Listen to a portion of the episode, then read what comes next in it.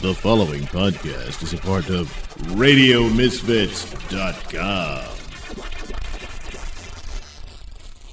From the birthplace of modern winemaking, Sonoma, California, welcome to The Winemakers. Local experts Sam Coturri, Bart Hanson, and Brian Casey, along with host John Myers, invite you to listen in as they discuss all facets of winemaking. So sit back, pour yourself a glass, and let's hear what the guys have to say this week.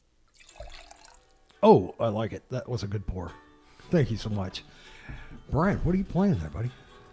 Because I'm still in love with you. little Neil Young. I wanna see Not too long because uh, you know the copyright people will probably come after us. Haven't yet. Everybody, welcome to uh, The Winemakers. I'm John Myers, sitting with my really good friends Brian Casey and Bart Hanson. Today's our guest, great. Thanks for coming on. Tres Goetting from Robert Biale in Napa. You make beautiful wines, Tres. Thank you, You sir. really do. Yeah, I appreciate that. I'm glad. I'm glad you think so. I hope others think so. oh yeah. I can guarantee they do.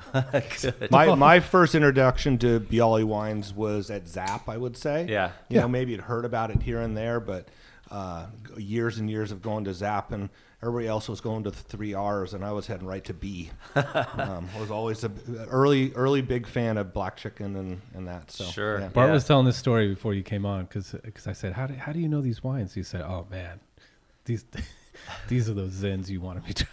That's right. Yeah. and he's a Zin maker, so I figured he knows what it- oh, he's then talking he, about. yeah. Then that Yeah. that really that that really means something. Then. So thank you. Yeah, you have all sides here. You got Bart, who's a winemaker, and Brian, who's in uh, sommelier and in service. And I met him at Girl and the Fig. Mm-hmm. I'm the consumer. I'm the lucky one. I like it on that side of the table. It yeah. is. It's really nice, Tres. Seriously. So, so here, here we are on November sixth, and um, uh, you're just coming off harvest. Are all your grapes in? Uh, they are, and thanks for reminding me what day it is. It's yeah. It's been it's been a it's, long one. It's a Tuesday. It's, uh, thank you. only a Tuesday. yeah. It's every day's a Monday, man. you? Right. um, no, it's great. We are. We're coming down the other side of the hill. Um, we have all of our fruit in, and so what I'm doing now is uh, today we're pressing a couple of lots off skin and barreling a couple of lots down to barrel and and uh, putting them to bed. How many how many more lots and skins? I only have four more. Oh, so I'm ho- congratulations. yeah, thanks. I'm hoping to have the last press load in on Friday. Uh, just in time to celebrate for the weekend. My first weekend off in a long, long time. you So yeah, There you go. that's Enjoy the, it. the incentive. Yeah. Do you have a gig? You're playing? No, I you know I was smart enough not to book one on this weekend, but I have been playing quite a bit, and uh, you know to try and squeeze that in between all the chaos, it, ke- keeps you busy. That's for sure. But it's it also is my it's my uh, psychological savior. Uh, it's my stress relief, if you will. Oh, it has to be. all. You Yeah. know, it's funny when I worked for the Benzigers, um, uh, Imagery Winery is right next to Arrowood, and um, when Richard was still at Arrowood, he'd come down uh, during the day and he'd have to walk through our property to get back to his where his well was and stuff. And on uh, every once in a while, he'd walk through and he'd just kind of give you a little nod, and he'd walk into the back, and you'd hear a bunch of shots fire off, and he'd take his pistol down there and have a little target practice, and then he'd go back to work. And we used to always say that's how Richard dealt with harvest was, you know, fire off a few rounds. Yeah, so, sure. uh, yeah. whatever it takes. right? Everybody has their Right. method. Sure. Yeah. Tres, you have such a beautiful place here. We're in the guest cottage. It's a stunning day outside. It It's just absolutely beautiful. It's Yeah. early November and it's about 80 degrees outside. Feels like May. Sunny. Yeah. It really does. Yeah. Um, but uh, you have uh, you just posted something. You were doing a gig with uh, Chuck Leavell. Yes. Yes. All, all Allman Brothers and Rolling Stones. Yeah, guy. and, yep, and he, he also played with uh, David Gilmour from Pink Floyd. He played, oh gosh, I mean the list goes on and on. So where was this Eric gig? Clapton. Uh, this was a gig. It was a uh, fundraiser um, uh, gig at uh, it was at Silver Oak Winery up in Oakville, and so one of my bandmates. I'm in a band of of a group called the Silverado Pickups, and our band is a group of vintners. We're all um, winemakers or in the wine business in some capacity. We have vineyard owners, we have vintners, winemakers. So there's a group of us, and um, we get together. Um, uh, you know, a couple times a month, and uh, you know, we, we have to have the funnest rehearsals in the world. Uh, it, I, I can't see I it being any better with all the wine and food and the properties and the views, and it's just we're pretty spoiled. Um, but we actually, you know, we don't suck that bad either. We actually get some music done, and uh, we have a great time, and we're we're pretty darn good. We get invited to a lot of um, really fun festivals. We played BottleRock this last summer. Nice. Uh, nice. we, have played uh, with Emeril Lagasse for his uh, big thing out in New Orleans Right. uh, in front of the Superdome, and um, we've played in uh, Destin, Florida, with him as well at another event, and um, and we've been in Nashville, um, and just it kind of played all around. Um, and you know, our big thing is um, helping to raise money for charities, especially local in the community. so it's awesome. um, yeah, it's a lot of fun. It really is. And so anyway, so the Chuck Leavell thing came up. David uh, had a um, there was a a wine auction in Naples, Florida, the big one that they have out there each year. So one of the auction lots was to have your group of friends come out to Silver Oak, and we'll do a big private dinner. Um, with all the, the wines and um, and then Chuck will come and do a private performance for this group, and um, he asked if we would play along with him for the second half of the show, and of course, we're not going to say no to that. It was a No. it was a thrill. Not really. Wow, it, it was uh, it was something of a lifetime. I'll I'll, I'll never forget it. Awesome. It was really fun, and we did a bunch of cool Stone songs and um, a lot of old blues stuff and a couple Allman Brothers things, and yeah, it was neat. It Were really, you a, were you are you a Beatles guy or a Stones guy?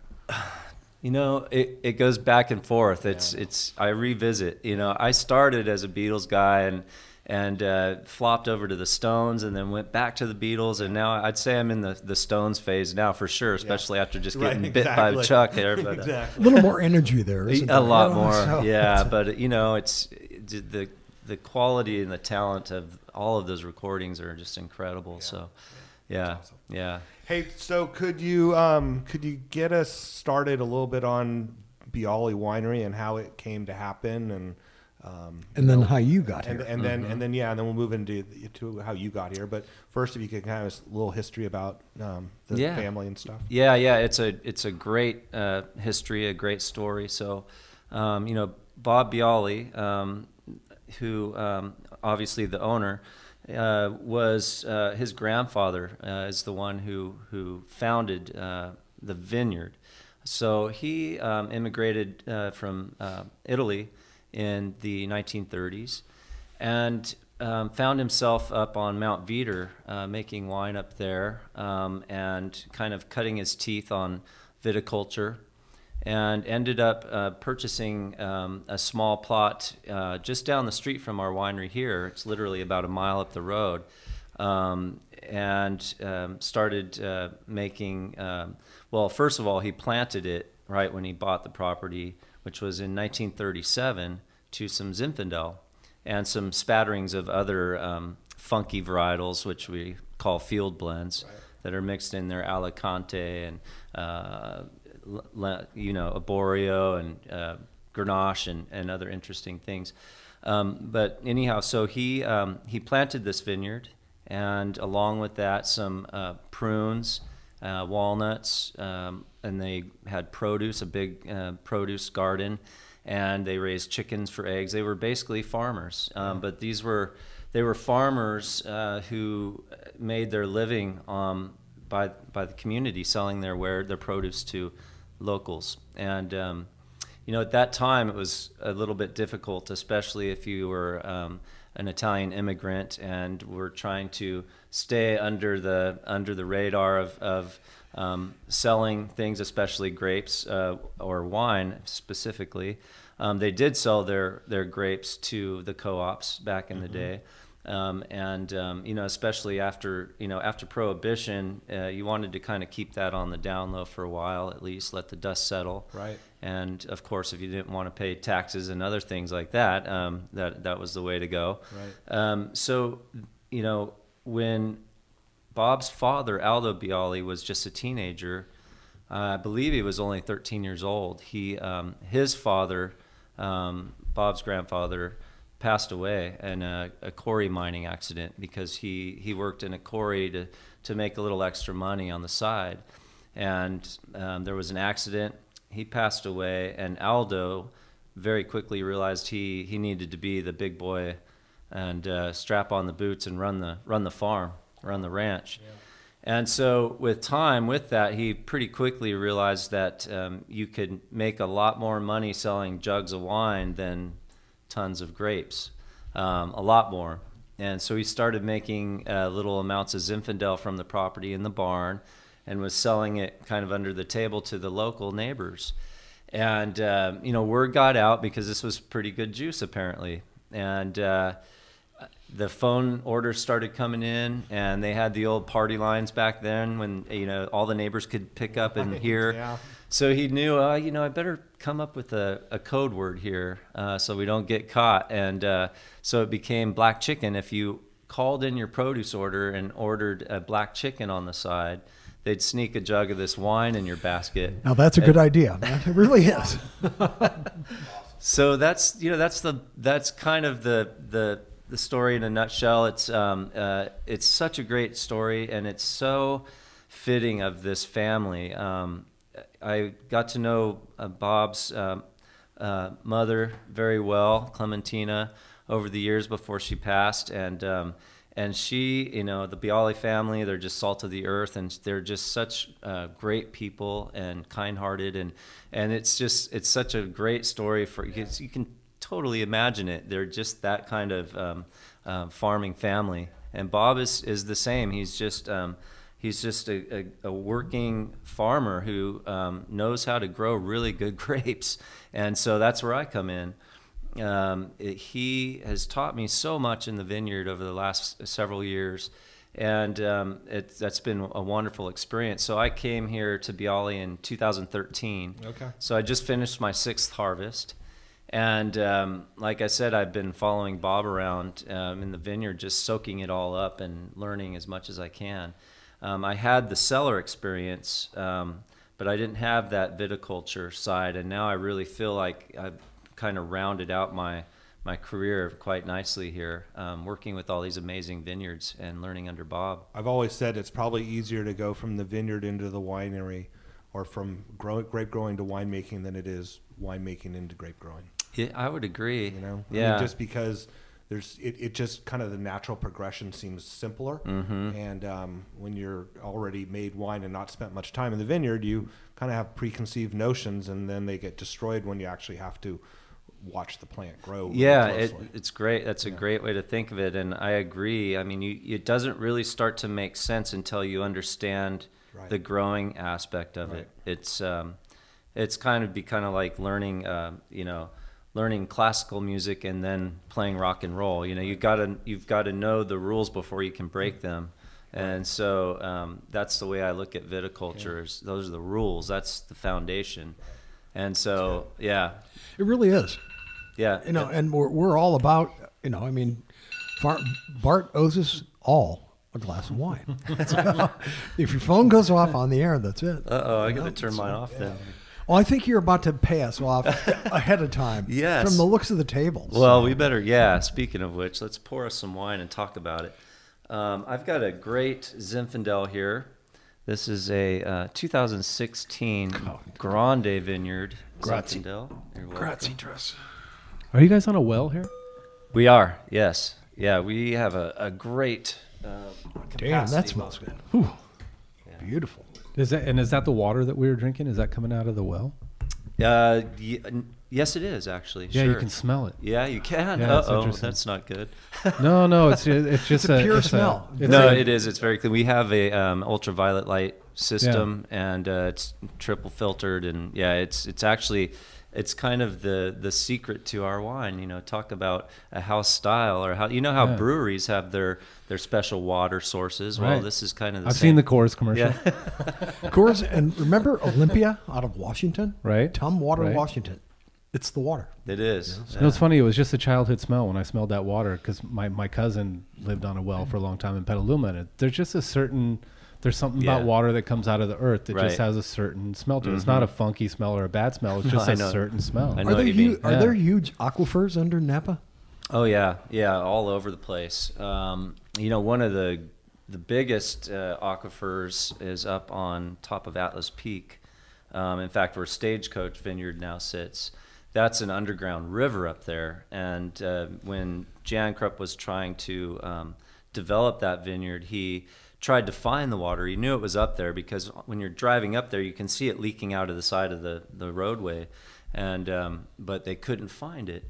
And he, he called in all of these engineers from all over the world, and they, they went to three different spots and dug down, you know, 200 feet and nothing. And he was about to throw in the towel on the project, and somebody said, "Oh, you should uh, you should try a water witch." And he thought it was kind of a joke, but he he did. He brought in a water witch, and this person she goes out there, and with the divining rod, and um, goes to the same three places and says, "The water's here. You just didn't go down deep enough." So he calls everybody back in. They go down another hundred feet, and boom, hit an underground river. Wow. Yeah. So there's I like that story it's a really, lot. Yeah, it's cool. And um, So th- on that note, then maybe that's a good. Before you came to Biale, could you give us a little background about how you, what brought you to wine? Yeah. Um, well, I came from the reason I know that story is because I was at Stagecoach. I made the Krupp Brothers wines before I came to Biale, and so I spent a good time up at um, a good amount of time up there at Stagecoach. Uh, and before that, I was up on um, Howell Mountain at a, a, a Bordeaux house called Ladera. Um, and before that, I was at St. Clement, and we worked with several. I love mountain fruit, and that's one of the attractions to Biale for me when this job was available. I was at St. Clement. I also worked with fruit from Spring Mountain, Mount Veeder, Howell Mountain, uh, all these um, high elevation sites. And I love mountain fruit. What is the elevation there? Uh, well, let's see. Howell Mountain, I think our vineyard up there was at about uh, 22. It, well, it ranged from 18 to 2,200 feet. It was rolling, and uh, probably the same for all of those sites. They're all about the about those 2,000 everything's, ish. everything's right around 2000. Seems both in Sonoma and Napa. Yeah, And, yeah. You know, there's uh, there's something that like Mount Tam, um, Mount Tam, Mount or Sonoma Mountain, Mm-hmm. and something else is all within like five feet of elevation Right. of each other. I- I Yeah, Moon Mountain and uh, yeah, Wow, really? 'Cause Monte Rosso. Mount Tam always looks so much higher, guys. Nothing I guess that's around because it. it's by yeah, it's by Nothing itself. around There's nothing Well, around actually, it. you know, the tallest, uh, you know, Mount St. Helena is 4,700 feet, uh, but no one grows grapes up there. It's, it's you know, Not uh, yet. Not yeah, right, They will. right. But um, no, that's actually the tallest, I think. So, um, that's interesting. But yeah, it seems like that sweet spot is around 1,500 to 2,000 for grapes um, in the this area. So were you a UC Davis or a Fresno um, uh, student, or did you? No, so come can, can the I ranks? can Yeah, I I'm jump in at this Go point ahead. because I what I what I found in in kind of researching the um, the winery is that they have an incredibly diverse education on the team that works here at the winery, and I wrote this down because I thought it was really interesting. So you've got a you'd um, took uh, agricultural science and forestry with a minor in, in environmental ethics and music at Right. Cal State at Humboldt. Correct. Yep. Dave, who works here, had a degree in developmental psychology at Chico. Mm-hmm. And then uh, Robert or Bob studied engineering at San Diego State and has a bachelor's degree in religious studies and social science. Isn't that a great background for uh, people making wine? Yeah, absolutely, it is. I mean, be, beyond the the winemaking um, um, background that you have, but those other things. What a well-rounded team. Yeah, it is. It makes for a, a fun team, and it makes for a team that um, that really strives um, to to um, be the best we can and to compete with people at this level who did specialize in their education in enology or viticulture. Um, you can spend your lifetime, like Bob and I have, um, in the vineyard and in the cellar, and not ever go to school and still become a master um, through experience and having great teachers.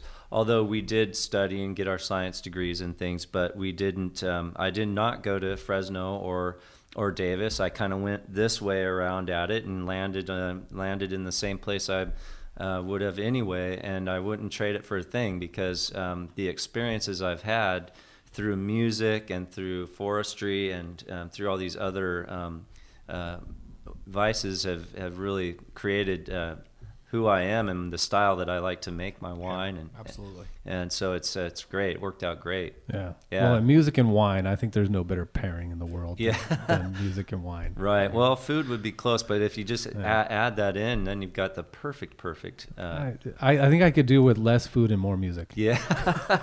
uh, me too. Personally, actually. yeah, I know what you think mean. you probably feel the same way. Yeah, I'd say my my waistline would agree with Yeah. that. Also. yeah. Right. Yeah. Or maybe that's less beer. right. Right. yeah. We well, you know, winemakers and wine people love our beer. We so drink a that- lot of beer. Yeah. What is this we're drinking? So I'm my glass has been about you know a foot and a half away from from my face, but I am smelling this smell wine. Yeah. Oh yeah. It's this is a very very aromatic wine. So this is the 2016 Grande Vineyard Zinfandel, and it's a beautiful wine aromatically. As you see, it's it's very floral. Um, and very perfumey. It's kind of feminine um, in that way. It has um, purple flowers and uh, white flowers.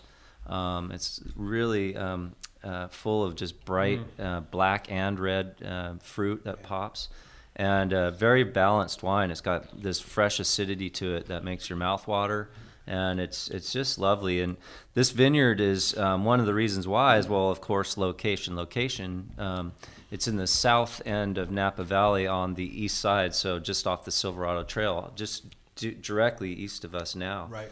Um, so literally straight across. And this thing was uh, was planted in 1920. Um, so this is true old vine Napa Valley Zinfandel. And Nice. Do you think that this is a field blend? Have you guys? Looked yeah, I at know that? it is. It is. Yeah, yeah. It, and you know, we deal with we make uh, 14 different uh, vineyard designate Zinfandels here at Biale. And I can tell you, if you line all 14 up, you're going to have 14 different wines completely. And it really is all about that soil and that look, that geography. And that's what's so neat about doing this here is that that's the whole point is to to show off these these sites. Um, and this is a great example, this Grande Vineyard, of what southeast Napa tastes like. It's very um, clean. It's very, um, uh, very um, Very juicy. bright, juicy. bright, Yeah, aromatic. Very complex too. yeah, yeah. There's, There's a lot, going, on. on. There is. There's a lot of layers. Could you talk a little bit about the winemaking on this wine, or just your winemaking in general? You know what what you look for. Um, you know, some Yeah. of the practices that you don't mind sharing. Yeah, sure. Jeff Cohn never gives up all the secrets. We've Well- had him on like three times, and he still, you know, holds back. Oh, Jeff. Well, he does know some secrets, that's for sure. Uh, I love Jeff. He makes great wines, um, and yeah, I'm I'm willing to share everything I can. I I really, you know, if just, just in general, like what your well, philosophy. I'd like to think I invented winemaking. I try not to act like I You did. didn't Tres? Yeah, Seriously? Yeah, well, Aw, I man. tell people they just don't believe me. I like that. That's a good attitude for a winemaker to have. It is. It is. Because that means you're doing it your way. I invented it. I'm going to do whatever the hell I want, 'Cause Joel Peterson invented Zinfandel, right? uh, among other things. So my approach is, you know, minimalistic. I really I feel like every time I do something to the wine, I lose something. And you always have to remember that. Um, no matter what it is, if you think that you're doing something to benefit it, you probably are, but on the other side, you're losing something by doing that. So to not have to, to interfere with it is really the goal. Once you start doing that, you untangle a mess sometimes and, and end up doing twice the work that you wanted to and then lose something. So the goal is to really to, to get it right in the vineyard. And that's where Bob's really shown me how to grow these wines. And if we can do that, and if we luck out with the weather like we did this year, um, you can um, you can make some beautiful wines. You just have to from then on. You have to once it comes in, you have to have your procedure, and I'll I'll tell you what that is. But um, in general, you have to treat it very gently, and not get in the way, and not overwork it. Um, but that's harder than it sounds because you want to. You're excited, and you, Yeah. you want you want to feel like you're in control even though you know you're not, you want to do something to make it feel like you are, and that's when you can get in trouble. So, um, what I'll do is I'll, you know, we hand pick everything. We have to because these are most of these vineyards are head trained. they're bushes, wild bushes that you have to get up in there and and get the fruit out. And so it's all hand picked, and then we hand sort it. Uh, each cluster's looked at and sorted out if it doesn't make the cut. Then we have this fancy pants uh, uh, crusher destemmer that we just got, uh, French piece of machinery that does a wonderful job of of um, throwing out the raisins and the, some of the rot and mildew you can have, and you can actually adjust it so that it holds on to those things. You can adjust how hard it shakes these things, and Right. and you know you're getting out all the jacks, and um, we're really you know getting this really clean fruit now. What was that? Sorry to interrupt, but was, I'm just curious. When you first got that machine, what was that like on that day when you're starting to send some clusters down and you're trying to, you know, calibrate it? Did you did you just It kind of play with it for a couple hours? Yeah, and- well, luckily, what they did was they they let us demo it for an entire day. Nice. Before we pulled the trigger, and so I picked our biggest day of the year, of course, to see Yeah, what this thing could for do. sure. And uh, um, I'm sure he's seen that one before, but Yeah. uh, he he was Can there. we get it on October Yeah. first? And then We you know, had- it wasn't quite good enough. Can you bring it? yeah, right, right. No, we had him there for about ten hours, and uh, and we had it figured out. We played with it, and we really dialed it in. Is this an optical sorter or is this No, Just it's uh, it's it's a it's a um, just a manual sorter. Sure, but yeah. it's uh, one of the state of the art new ones, Yeah, and yeah. it's um, it's a really beautiful piece a, of do you equipment. mind saying which? who- yeah, it's the- called uh, Pellenc. The Pellenc, Yeah, okay, yeah, It's a yeah. great. A lot of people are using them. It's not like a secret thing, Right, but um, but it, it is absolutely um, makes a heck of a difference they in the really quality. job. And so yeah, but to answer your question, the pressure was on because here I just asked for this very expensive piece of machinery. And my bosses want to see results. yeah, prove, so- prove. Why are we spending this money? Exactly. Yeah. So they were watching pretty closely how this thing was working, and it, it dropped their jaws. They were very very happy with Okay, what good. they were. They seeing. were impressed with Yeah. the fact that the machine was doing the work and you Right. were drinking a beer off Right. to the side. yeah. Right. so That's amazing. yeah. Right. I told you it'd be worth it. Yeah, totally. um, but yeah, it was. Uh, it's been great. Uh, we've had that for a couple years now, and uh, so that's one of the one of the things that we've seen uh, an improvement on. And then, and it's gentle. You know that those berries um, then are mostly whole, so they're not getting um, ground up, and so you're not getting those seed tannins or those really phenolic compounds that come from the skins and and that beating up. And then we we don't pump it. We then um, we crush that into macro bins and then we dump it with a forklift over the top of open top tank so it never sees a pump.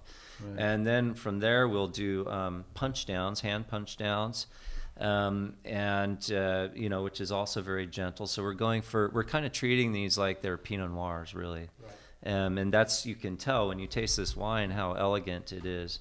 Um, you get that that really um, supple uh, tannin profile Yeah. and the juiciness of the fruit. The fruit's first. Yeah. So that's the trick. And, then- that's what shows in this wine is the fruit shows yeah, immediately. That's the So, goal, and um, you know these these pieces of equipment help. But even before we had that, the Biale wines have always been like that anyway.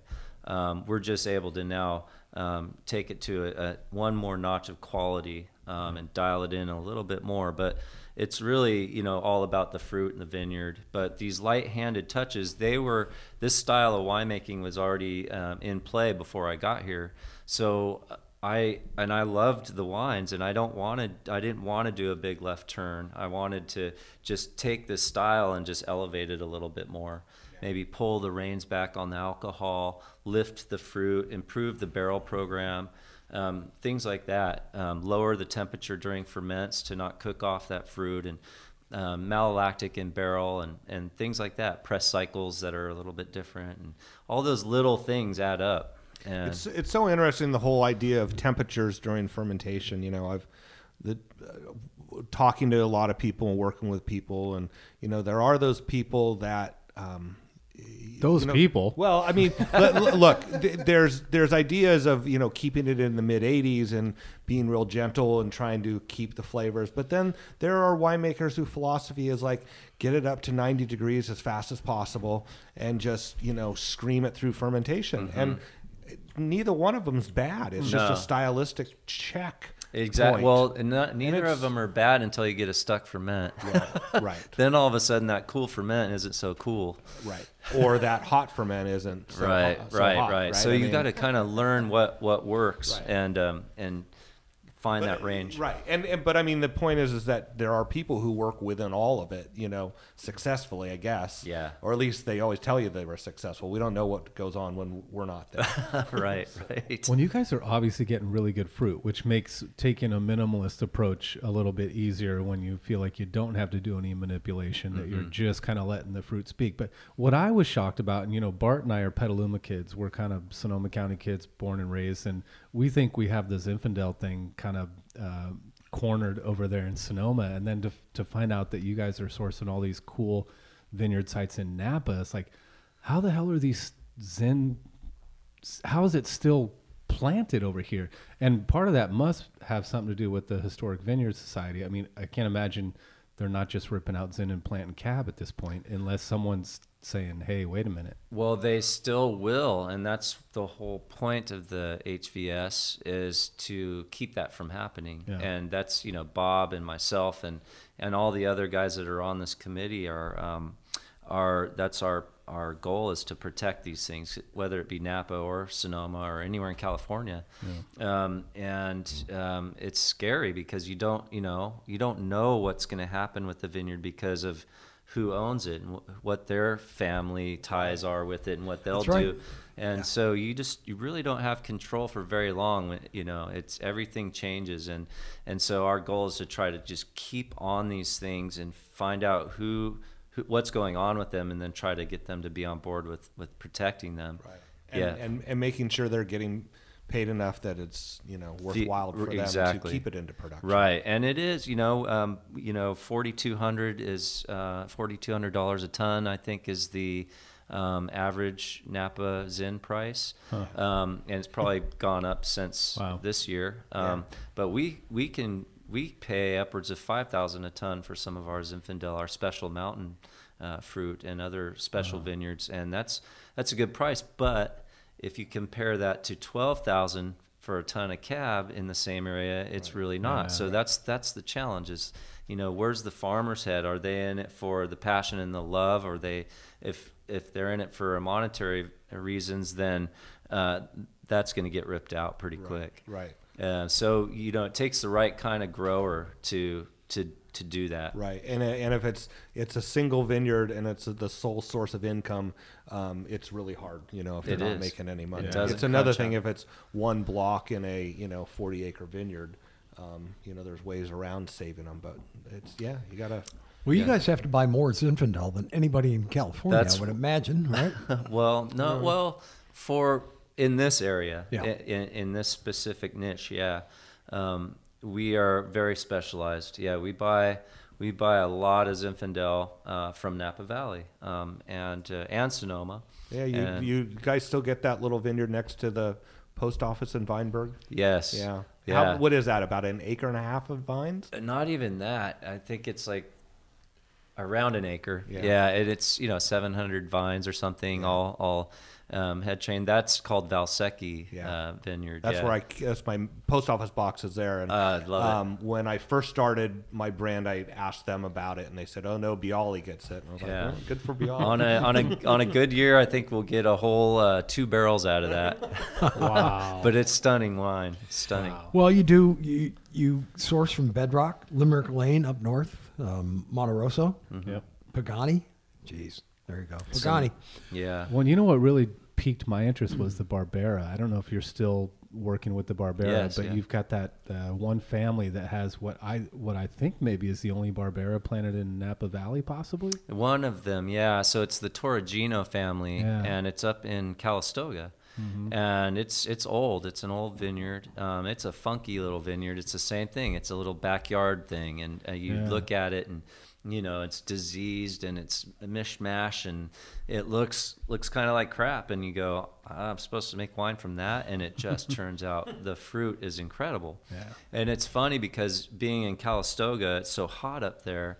You think that it would, you know, scream through and come in. It is always the very last wine to come in for the year. Really? In fact, I I've got it in bins fermenting outside right now, Um, so that'll be the last thing to press as well. It's just every year, and it barely hits 13.5 alcohol. You know, so it's it just struggles to get there, but when it it, it does, it's just beautiful.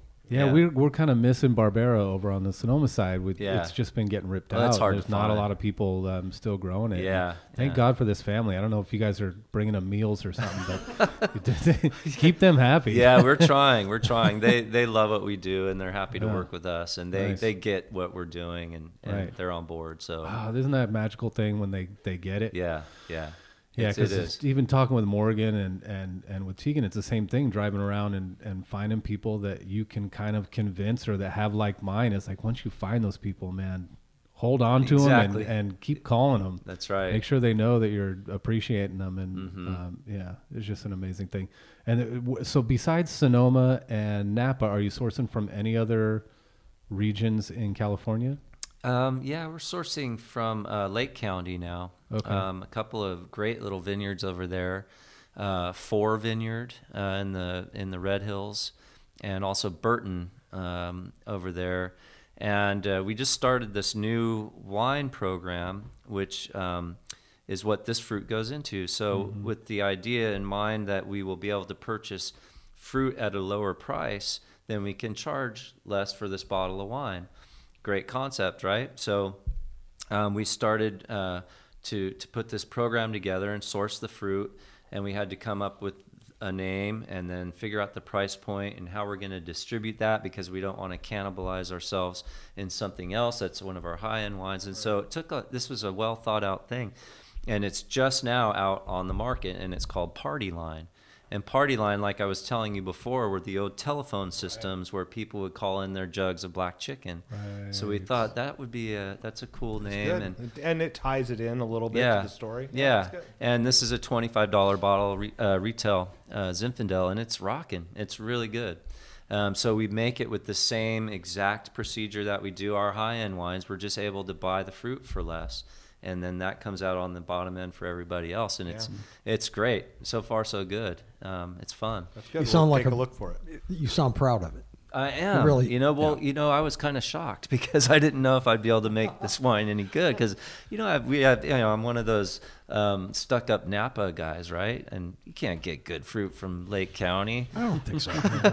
This fruit's amazing, and the wine turned out great, and I am. I'm proud of it. It's a good, solid wine. I actually have met a couple people that said they think that's where the next sort of Cabernet Sauvignon region is going to be up in Lake County that gets some affordable Cabernet that's that's got some quality to it. I don't know if that's true or not, but I bet it is because if I don't know if you've been over there recently, but it's it's going crazy with development. Um, Beckstoffer's um, gobbling up land and planting like you wouldn't believe. It's and a sea of Obsidian- green. the Yeah, Obsidian boys have planted a huge vineyard, and it's almost all Cabernet, uh, red red dirt. and- Mm-hmm. yeah, red soil. Um, i- it's really um, great soil, and you can grow some some nice fruit over there. Um, if they just learn how to keep the fires away, right? yeah, unfortunately, that's a whole new reality, isn't it? Right. Yeah. We were talking about that this morning in, in France and Burgundy. They're wondering, you know, if their style of wine is going to hold up next 50 years, and already it's happening. You know, they're seeing a lot of it. Yeah, on the lines of um, uh, global or climate, climate change. change. Yeah. you know that article that was um, with Eric Eric Asimov, yeah, yeah. he recently put out an article. them saying that. in that amount of time we will no longer be able to grow these maybe that maybe that Burgundy will I not that. grow. it's going to yeah. be too hot, and then Yeah. Champagne. I mean, too hot. Bordeaux. I can't imagine. I man, I sure hope not. But uh, you know, um, time will tell here. But people are looking at it. Yeah, yeah. Riesling from Australia. Cats and dogs living together. Yeah, right. That, that'll- Raining Up frogs, is down, man. left is right. yeah, it could, it could get crazy. Who knows? But I, you know, obviously that's going to be a, a time will tell thing. But um, yeah, interesting article. Mm-hmm. And and um, um, you guys doing a rosé too, right? yes. Yeah. From wh- is it Sangio? It's from Sangiovese. Yep, Sangiovese. So um, the way we do it is I'll pick uh, the Sangiovese, which comes from Solano County. Speaking of other places to source, um, so Green Valley over in Solano County. Um, found this little Sangiovese vineyard for a song. The fruit is really, really affordable, and for making rosé, it's huh? perfect. Yeah. And um, so I'll pick it at 21 Brix, throw it in the press whole cluster, and squeeze it until I get that color and that acid that I like, and uh, ferment it in stainless steel drums. And um, and then what I'll do, and then that becomes the, the backbone of, of the blend. And then what I'll do is throughout the course of our Zin production, I'll do some saignées. I'll bleed off some juice um, and keep those separate, and then do a blend at the end. So it's it's Sangiovese, but there's some Zinfandels in there to give it some some depth and some fruit and Well, that's a good mix mix It's nice. Yeah, Yeah, yeah. it's really it's Yeah. bone dry and it's really really lovely. And I notice you're sold out of it too. Yeah, it goes fast. It's sold out of your Barbera too. Are you serious? I was Yeah. hoping to pick up a bottle when I got here Well, today. I said, that's- that sounds so interesting. I really Maybe would you you know the winemaker. yeah. Well, Maybe I don't know. you know, Maybe. they, I'm, I'm all I'm all in for them making money. So if they can sell it to someone, they should sell it to someone. That one is That's what we're unfortunately here for. That one's long gone. I think I got my one bottle and I'm stashing it away. so does that mainly go out to wine club? Is yeah, that so what- they yeah. get well. That that's another one of those whopping two barrel lots. I mean, it's tiny, so uh, it's 50 cases, and we we when it's ready, we'll release a blast to our customers saying first come first serve, and it's usually gone in a day. Wow. And so yeah, That's a great business it- model. it is right. yeah, people love that. Did you wine. ask why you can't just do that with every wine? Right. I guess if they were all two barrels, it would be that way. but- It'd be ama- well, it doesn't have to be two barrels. You know, it could be ten barrels. Right. So out of your 14 Zins, what is the barrel load? How many barrels? oh gosh. You have uh, two barrels on the Barbera. Yeah, so well, total case production, um, we're sitting at around. Um, it, it flops around between twelve and fifteen thousand cases, depending on the year. Okay. This year was an abundant harvest, so we'll be in above that Be norm. 15,000 Yeah, yeah. So, um, but you know, it, it's right around in there, and so um, typically for um, each vintage, I probably have 450 barrels. So I have about 900 barrels in the cellar total, but that's for both vintages um, of what not what's not bottled of the 17s. Um, so it's a it's a good barrel chai. It's a lot to keep track of. Put it Yeah, that way. Yeah, absolutely. When we were just doing a little harvest um, wrap up show this morning, and do you think did you guys end up with more juice than you actually had places to put it at some point? It was really close. Um, we got lucky in that you remember there was that little rain event in um, late September. Yeah. It's funny that you could mention one rain event. That was it. right? And we all know what you're talking about. yeah, that was it for the year, and it came at a perfect time for us because I was full. I mean, every vessel was full, and it was going to keep coming. And that rain came, Yep. and we had to stop and let things dry out. Well, in the meantime, I was pressing, go, go, clear Yeah, out of yeah. pressing and barreling, and so it allowed me to um, kind of lick my wounds and catch up and make room, and, and then the rest of it came in, and it was just Perfect. a storybook. Yeah, that's Were awesome because so many people were having to not pick. Yeah. You know, um, waiting for tanks yeah. to open. So- Right. Yeah. Yeah. We were we got lucky. Yeah, so yeah, good. that is true. A lot of people were in that situation. We were talking this morning about 30% over last year. Yeah, upwards seeing of. that up? Yeah, we good. so when we first started getting our first uh, vineyard lots in and putting them on the scale. Oh wow, okay, that one's twenty percent over, and then the next one's twenty five, the next one's thirty, the next one 50, the next one 10. So over average, I'd say Yeah. twenty five percent over. But we saw this trend happening, and the first ten picks. And we went, uh oh, I'm going to run out of barrels. I'm going to run out of tanks. Uh, and so we It's we. a good problem to have. Right, right. Really well, is. especially when the vintage is so good. It's Right, good right. juice. It could be worse with uh, a bad vintage. So Right, yeah, we'll take right, it. Exactly. 100%. Yeah. And the, the the barrel the barrel uh, salespeople are all. Oh, very they're happy li- yes, year. they are. Yeah, yeah. And especially after last year because they all took it pretty hard last year. Uh you huh. know, Yeah. So the last two years, for, but I don't feel bad for barrel salesmen. A lot of my close friends are barrel salesmen, so Yes. Well, Well- why would you feel bad for barrel salesmen? because they're not, you know, people aren't buying their barrels. You don't, you know, do you feel bad? They're not winemakers. They only need to sell how many how many barrels do you need to sell a week to to make a living? You'd quite be a few. Surprised. Quite Really? a few. Are you all French oak here? We are. Yep. Yep. Hundred percent French, and we're all. Um, I use all Burgundian style barrels, so shorter, fatter barrels with thicker staves, like you would use for Pinot Noir. and I feel that that um, that fits our style better because um, of the oxygen interaction, less oxygen interaction with the thicker staves, and different lees uh, to wine ratio, um, and um, you know other factors. Um, but uh, Other tricks? Huh? well, uh, just trying to fine tune it. Which which Coopers best fit our our style? That's the that's what we're trying to find out now. So I'm doing extensive trials on on different Coopers in the same wine and tasting them blind and trying to weed out the ones that aren't working uh, year to year. So when you're tasting them blind, what are you what are you tasting? What are you looking for? Uh, really tasting for the oak, and it's a it's a really strange way to taste wine. If you you kind of have to um, imagine the wine in in layers, and you have to look past the fruit, and you have to think past the acid and the alcohol, and you're just trying to taste the wood, and um, it's it's a, a feeling on your tongue. Uh, it's a the where that is on your tongue. Is it in the front on your teeth? Is it in the middle? Is it on the top of your roof of your mouth? Is it in the back? So really, where that that wood tannin, uh, where it feels is, um, I want it right in the middle, and um, and if it's a big barrel that's astringent or it has um, pencil shaving type uh, characters or green wood or anything like that it's it's out you know it's got to be this really soft it has to lift the fruit and it has to have this roundness to it and so that's what i'm looking for That's great. That's a great description, and it, I like how you described trying to taste for the oak.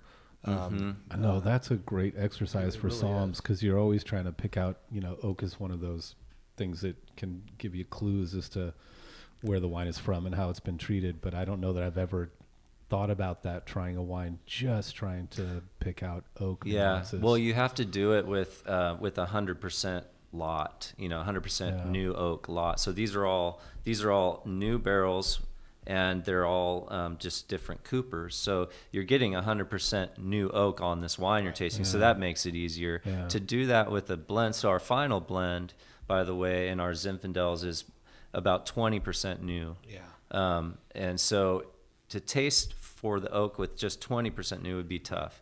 But it's easy to do in one of those trials where you really got the oak in the forefront. when you do that side by side. yeah, yeah, I line yeah. them all up. I have um, 18 different Coopers, and Wow. I, I have my my guys will pull the samples, mix them up, and I'll taste them blind and I'll rate them.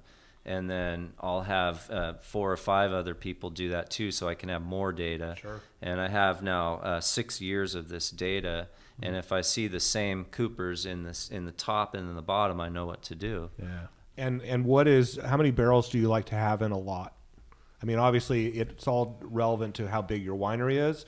I've worked at larger wineries where we could do a barrel trial; it'd be ten barrels of Yeah. each, you know. And then I've worked at small wineries where we had one or two barrels of each, and it's it's hard because there is variation Right. between barrels, regardless of how good they are. Yeah. Like, where are you guys at well, for this, your size? This one, this trial was easy because what I did was I picked, um, I ran the trial on what would be our black chicken blend, since that's our biggest blend that we do quantity wise. Right. And um, and it also is a best representation of Zin, our style of Zin here. Yeah. And so, and I also know that I'll be able to get a big lot out of this. So, knowing that I have 18 different Coopers, I want to pick a lot that I'm going to have probably twice that many barrels in. So then I can have um, half of the lot is just neutral wood. So then you can compare, you know, just the pure fruit to the to the oak trial. So that's also one of the That's a the very blind important samples. part, too. Yeah, so it's a it's a pretty big lot. So it's you know a 40 barrel lot Right. uh, that I do this with, and Yeah. then you know half of it goes to all these different Coopers and half doesn't. Yeah. And- So you get a nice representation of what each cooperage is doing. I Exactly. where I was looking. For. Yeah. I had no idea that it was spread like that. That Yeah. one Cooper would do something so different. Oh, it's the same absolutely. wood, Yeah. but I mean, what, is it a different toast? Is It's a different flavor altogether. Um, it's it's like you know walking into somebody's house and they have the their smell of their house. It reminds you of your you know your grandma's house or your friend when you were a kid. That smell of their house. You know, um, it's that same thing. They have this um, their style, and um, some of those styles work well with certain wines and some don't.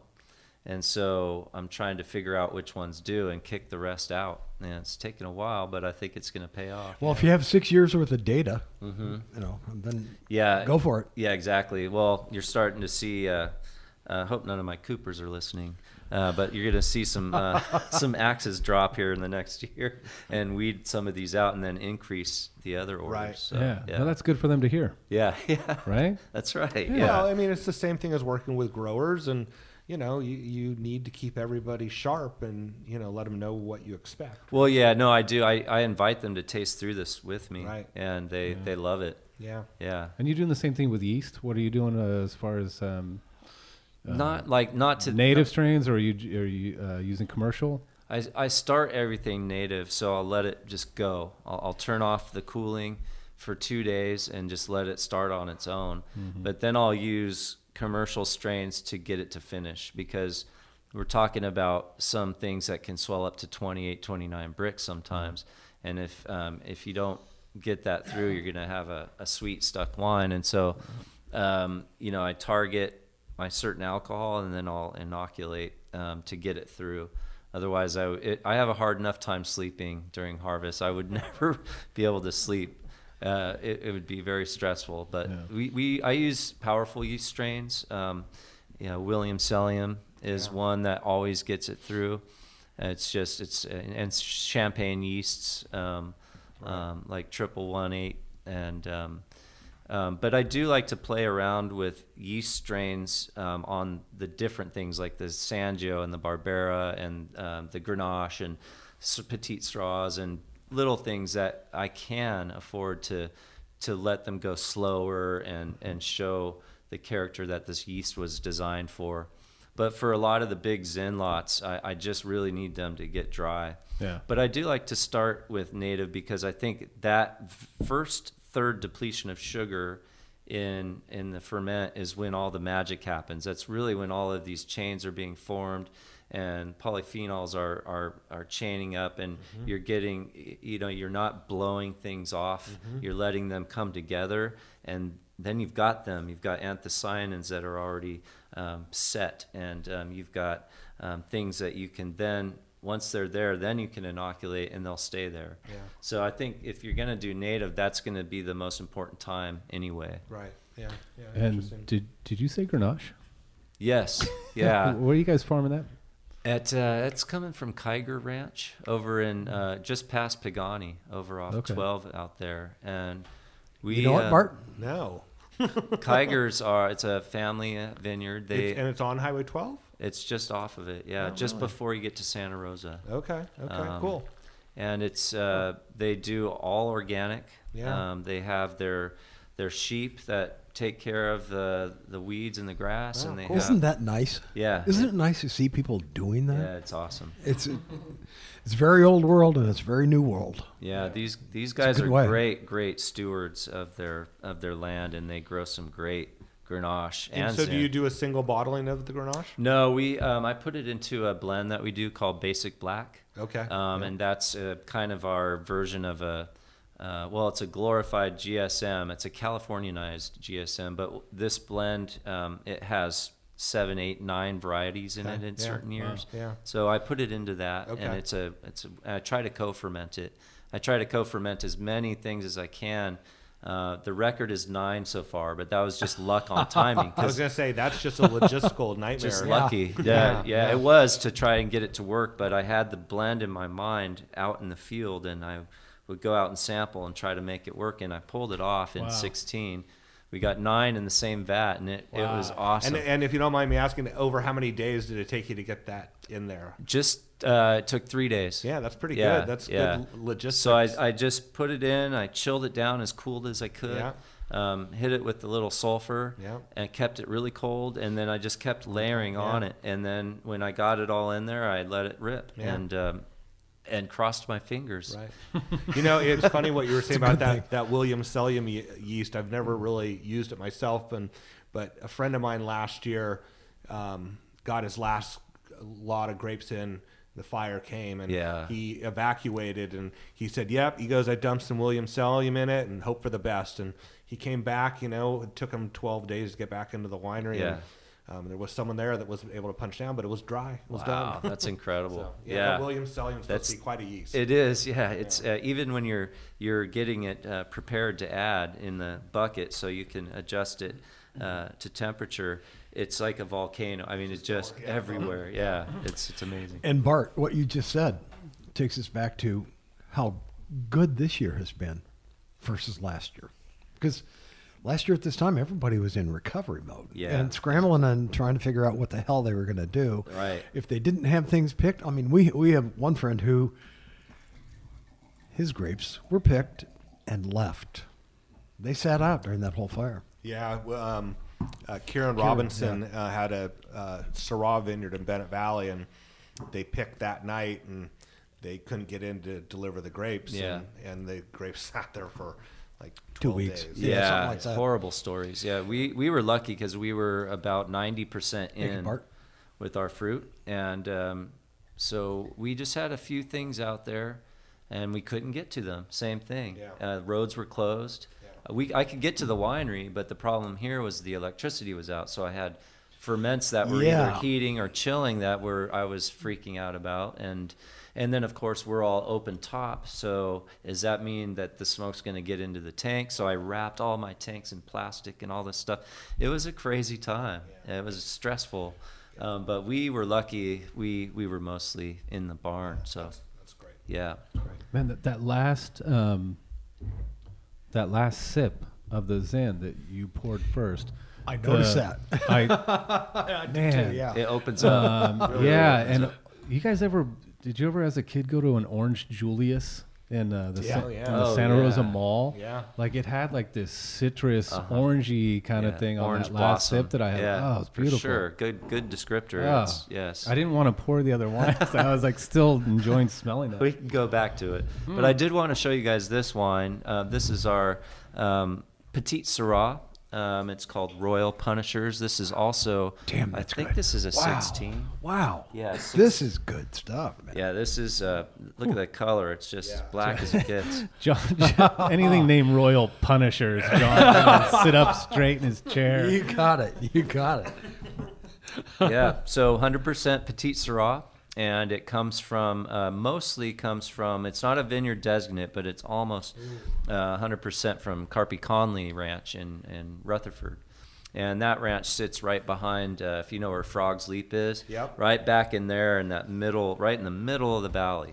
Prime growing area. Oh, the soils are so deep and rich there. It's unbelievable. And that's why this, for a petite Syrah, this has the, a very plush entry. It's, it's not angular. It comes in with some weight and softness, Yeah. and then the tannins start to evolve. Yeah. Um, so it's, it's a great site. Um, and this, you know, for this wine now, I do treat it differently than the Zins. Now I'll now I get to go back to my Cabernet making roots and and splash and beat some things up and splash them around and Right. You know extract extract Right. um, you know pump overs and délestage and um, and higher temperatures and you know extracting the color and the tannin. So it's fun because you kind of get to do both. But here. still, I mean, I'm curious, I, and I've never really made uh, much petite syrah by myself. Part of the problem also is with petite syrah is extracting too much. I Mm-hmm. mean, so what is it that you're doing that's keeping the nice tannin and leaving the harsh tannins I just um, I just pay attention and I taste the tank two or three times a day.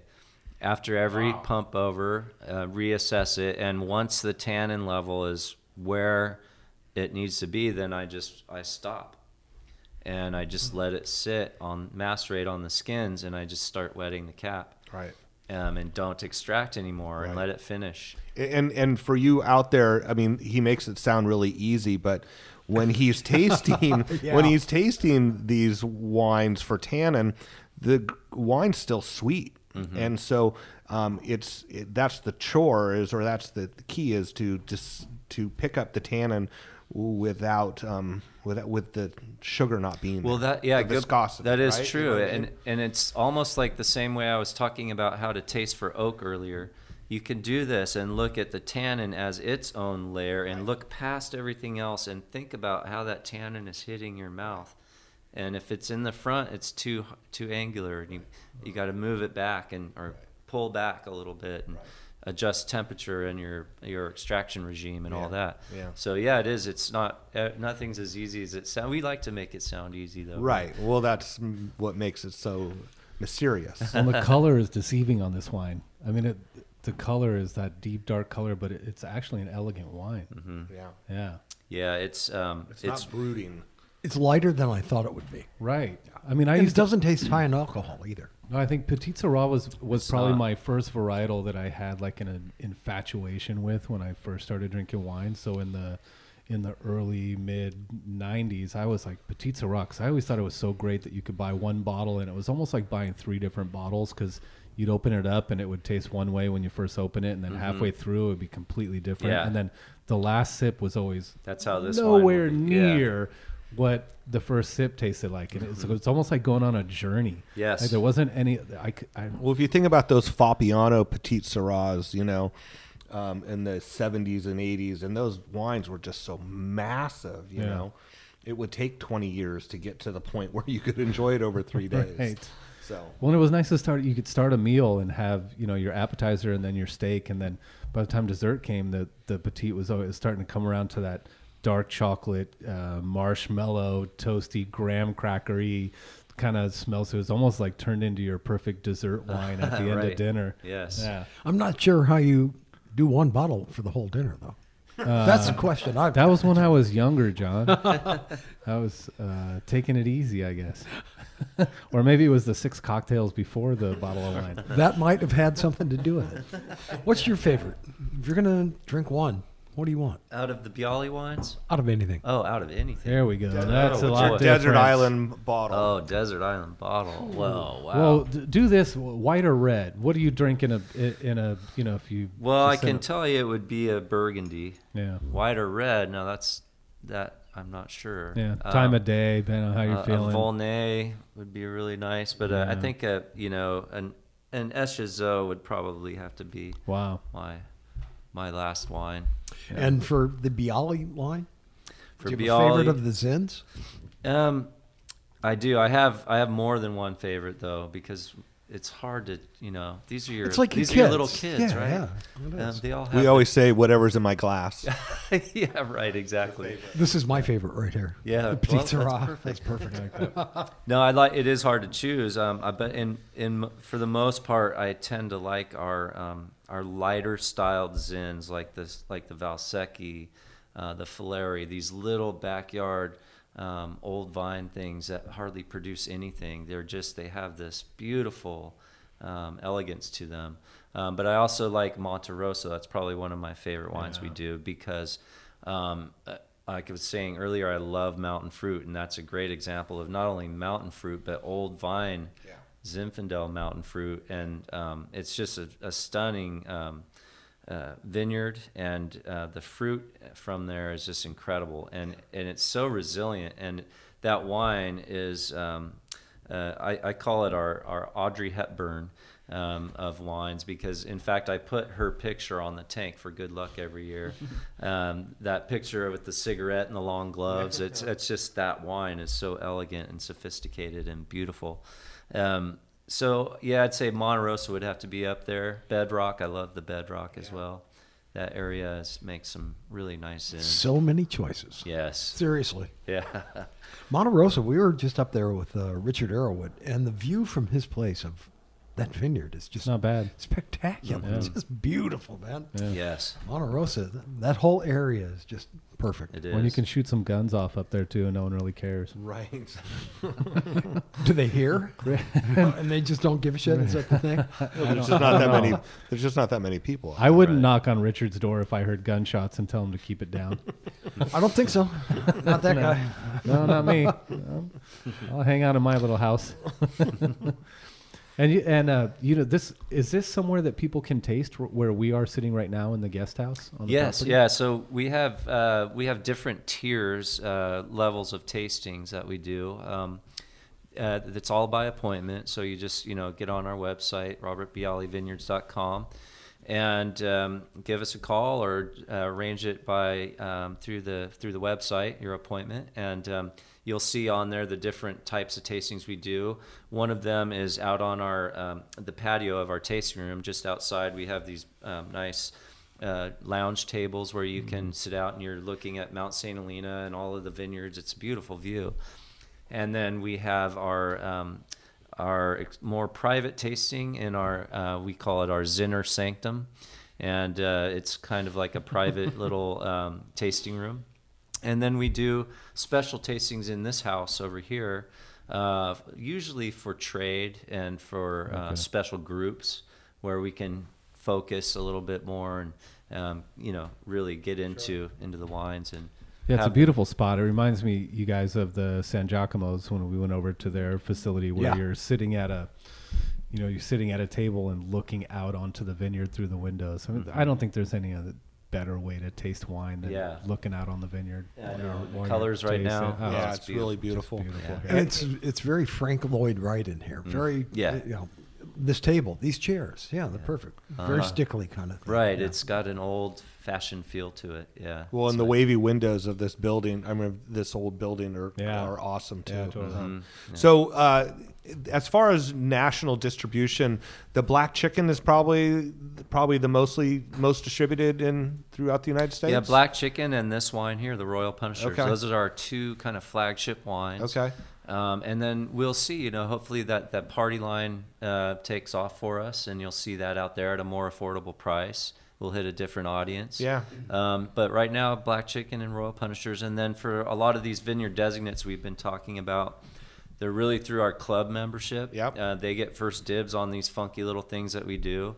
Um, did you know we're doing a Greco for a white, No. an Italian white wine? Well, you know what I was going to Wait, ask. wait, wait, maybe wait, white wait, wine, wait, but wait, wait, wait, wait, There you go. wait. you just stepped on Brian's hot buttons. Okay, so we're talking Campania region. We're talking Greco di Tufo. Is exactly. what we're talking about? Yeah, yeah. So we planted a little bit of it back here on the property in a little le- uh, swale spot where Uh-huh. we weren't getting things ripe, and it's doing really well. And uh, I'm about to bottle the third uh, vintage of that, and it's club member only again.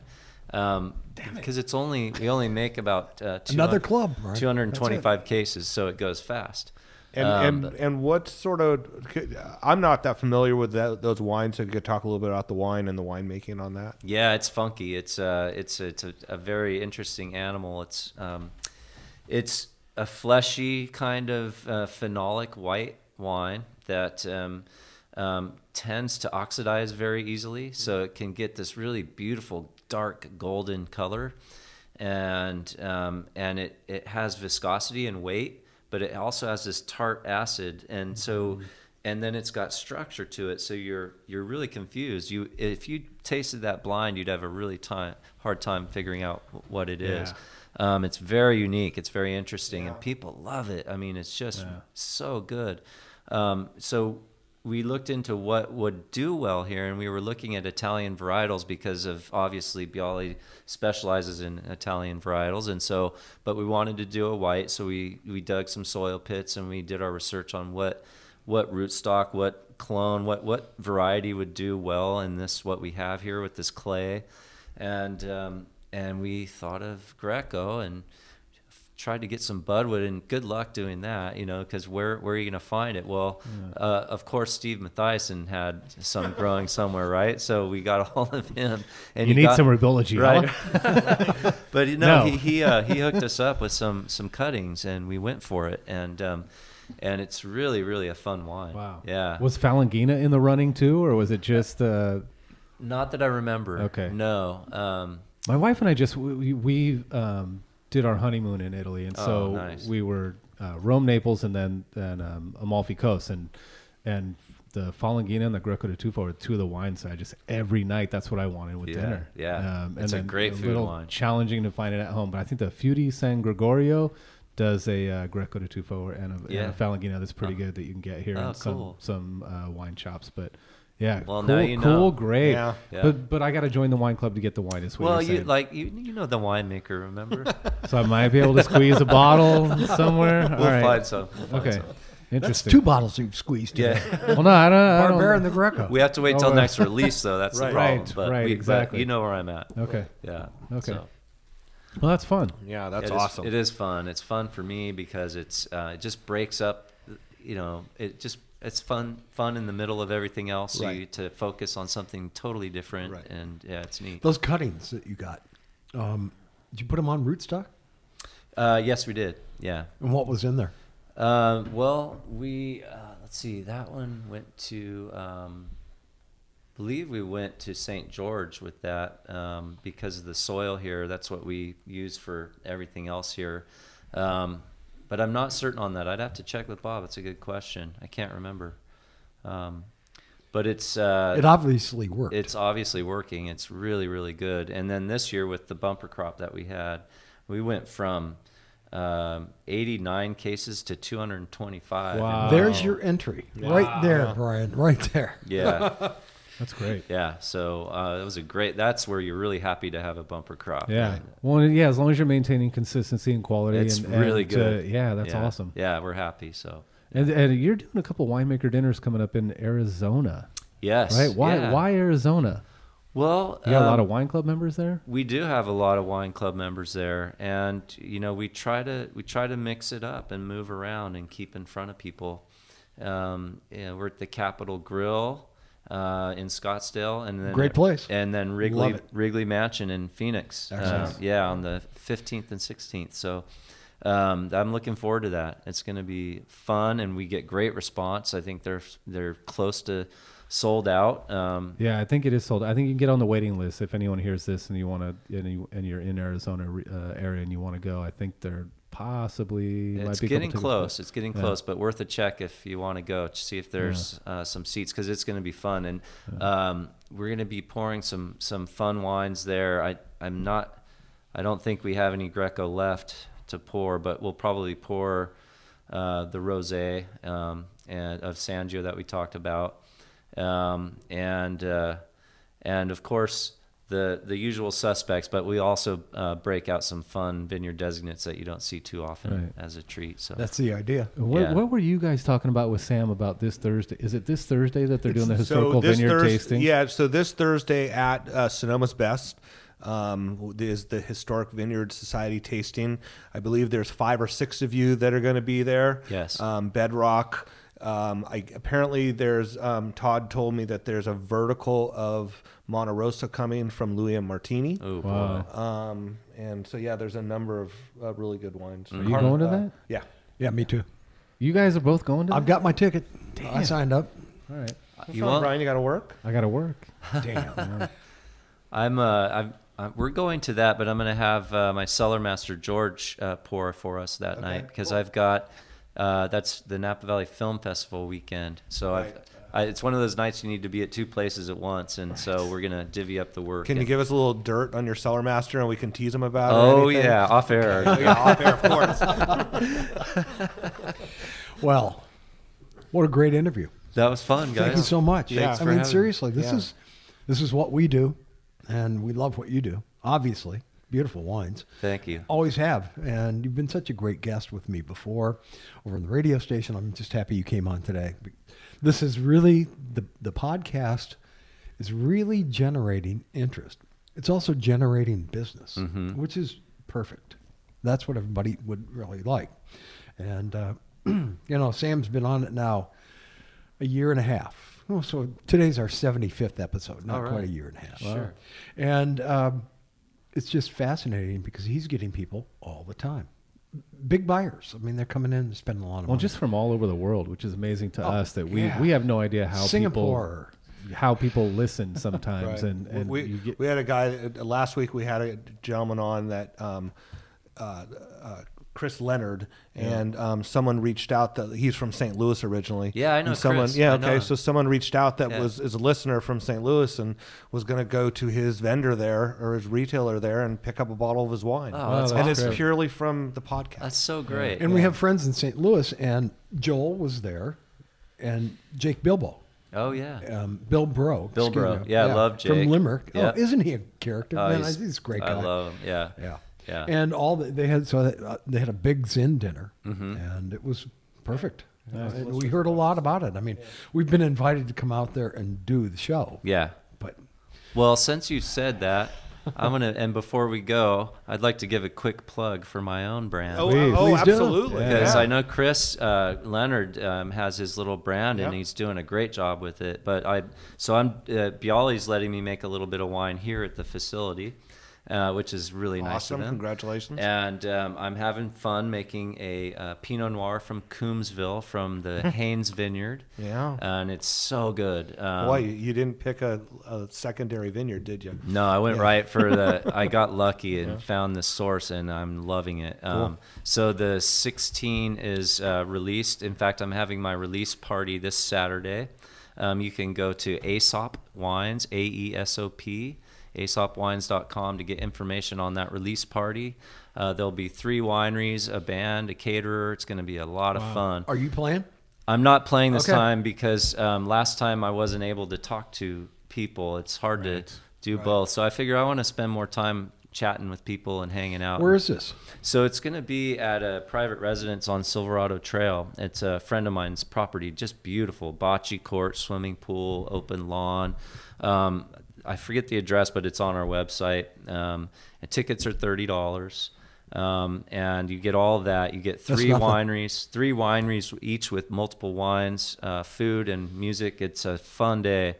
Um, but you know, check out aesopwines.com. We've got. Um, I'm making a Pinot Noir, like I said. I'm doing a Grenache from Red Hills, Oh, um, awesome. and then I'm doing a um, rosé of Sangiovese from the same vineyard that Biale makes. And 16 is your first release? Yes, yeah, Excellent. yeah. So here we go. Wow. I'm hanging on, and we'll see you. That's what so happens. cool. But it's Yeah. fun. It's super fun. That's fun. awesome. and Congratulations. Thank you, thank you. Yeah. So and how, how how would we get a hold of those wines? Through the website aesopwines.com. So A E S O P dot wines wines dot com. dot com. Yep. Okay. Yeah. Uh, it's a great website. My partner um, designs the labels. He's a designer. He's really got a great um, eye and artistic, um, creative uh, side to him. And he uh, he designs the labels, the packaging, and the website. He does the social media. He puts all our flyers out. He's a really talented guy. So it's perfect. You know, he makes it look good from the outside, and I'll Right. make it taste good on the inside. That's perfect. Yeah. And Well, bring that- your bring your uh, bathing suit and bikinis on There you- Saturday. Sounds like there's a pool. There it is. Yes. We got it. We got a pool and a pond. Pond would be better for the you. The pond's good for you, uh, John. Pond scum. And how do you know Chris Leonard? Well, he uh, just through you know he he makes Zinfandel, Yeah. and so he came and uh, wanted to just taste his wine with Bob and I to get our opinion on it, and Right. that was flattering to us. Yeah. Yeah. And so he kind of made um, made a point to come and reach out to us, and we we got to know him, and um, we just sat and talked about uh, variety, and uh, we've helped him out. He's helped us out, so it's just become a friendship. It's awesome. Yeah, Yeah. yeah, it's good. Yeah. he's- That's the way the wine is out here, isn't it? Yeah. It's very much a community. Very. It's all. They're all friends. Competitors. Yes, but friends. but friends first. Yeah, Yeah. yeah. Well, that's great. Well, um, thank you very much. Uh, uh, we appreciate your time, and um, we'll look forward to tasting some wines going forward. And Yeah, thanks for inviting us over. It's nice to spend a day in Napa, guys. It has been. We went to uh, we went to lunch over at Gott's Southside. Oh, and had, yeah. uh, Just had fun, Sure. especially after doing a We're like show this Napa morning, tourists. you know? yeah, nobody checked our bo- our IDs at the border or anything. Right. Nope. Good for you. That sounds fun. Well, thanks for having me, guys. Appreciate it. Well, Tres Goetting, thank you very much for being on the winemakers. And uh, how do we how do we get a hold of the Biale wines? One last time, if it. you don't Yeah, mind. that's bialewines.com. And uh, you can purchase there. You can sign up for the club. Which and- which can I just say at this point, it should be a no brainer if you want the um, if you want the Greco di Tufo, you want the Barbera, you, want, want the, the fun Sangio, then you got to sign up for the club. This so is true. just do it. Yeah, it's worth it. Um, but yeah, so uh, pretty easy, and you can uh, you can also get an appointment to taste and visit us there too. So and your label one more time. Aesop, A E S O P, Aesop Wines. Yes. What was uh, what was the reason for the name? Well, we wanted to, um, you know, Aesop was a Greek philosopher. He was a fabulist um, who. Um, Oh, yeah, we all read those. yeah, right? right. The tortoise and the hare, and all these stories that had morals and lessons, and they were usually um, animal characters. And so we wanted the wine to be a story and to tell a story. And we just thought, you know, Aesop, um, we can pay homage to um, Aesop, but we can also go a million ways with this from a marketing standpoint. Each wine can be a story. So each year, the label is a different image. And because it will remind us of what happened to that vintage. So that's our story, but it's also going to be your story depending on who you share that wine with or what's happening in your life with that vintage. And so we just wanted to tie it into a um, story somehow. And, and rather than having a story, we make the wine the story, if that Right. makes sense. Yeah. So it's just really an open ended. We could go so many ways with characters and things. It's just it's going to Yeah. be fun. Yeah, that's awesome.